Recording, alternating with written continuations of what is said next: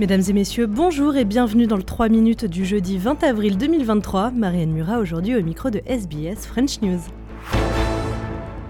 En Australie, un rapport émis par le gouvernement propose 51 recommandations pour améliorer le fonctionnement de la Banque centrale. La principale mesure émise est de scinder la gouvernance du conseil d'administration en deux, des recommandations nécessaires selon son gouverneur Philippe Lowe, qui ne se sent pas personnellement visé. On l'écoute. I don't take this personally because I'm just one person on a board of nine and a staff of 1500. And I know when I'm with the board and with the staff how dedicated we are to doing the right thing in the public interest. We don't always get it right, but we always try and do the right thing by the, by the Australian people. C'est un événement rarissime. Une partie du nord de l'Australie occidentale a totalement été plongée dans le noir en pleine journée. Des milliers de personnes étaient rassemblées pour observer cette éclipse solaire. Une minute seulement d'obscurité totale, ce qui a suffi pour perdre 5 degrés d'un coup. Mais l'éclipse a, elle, duré 3 heures, tant pour que la Lune passe entre le Soleil et la Terre.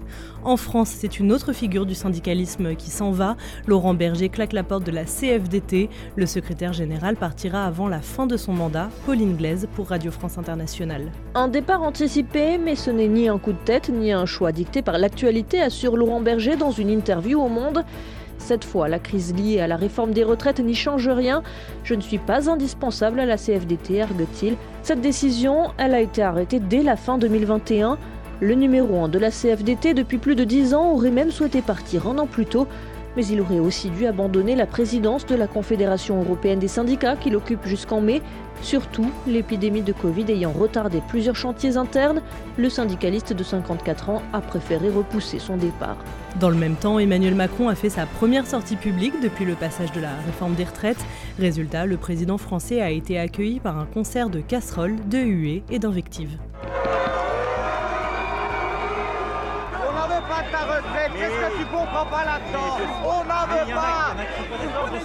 Non mais on n'en veut pas. Ce n'est pas ça qui va faire avancer la France, a-t-il ironisé. Et enfin, une bousculade mortelle au Yémen fait au moins 85 morts et plusieurs centaines de blessés. Cela fait suite à un mouvement de foule lors d'une distribution alimentaire. Les précisions de Nathanaël Vitran pour RFI. Une bousculade suite à une distribution alimentaire à Sanaa, la capitale contrôlée par les rebelles Houthis. Le pays est en proie depuis 2014 à un conflit armé à l'origine d'une des pires crises humanitaires au monde. Ces derniers jours, la reprise des relations diplomatiques entre l'Iran et l'Arabie saoudite, parrains respectifs des belligérants, avait entrouvert l'espoir d'une trêve. La tenue de pourparler. Voilà pour l'essentiel de l'actualité résumée en 3 minutes. Demain, retrouvez Grégory Pless pour un nouveau bulletin.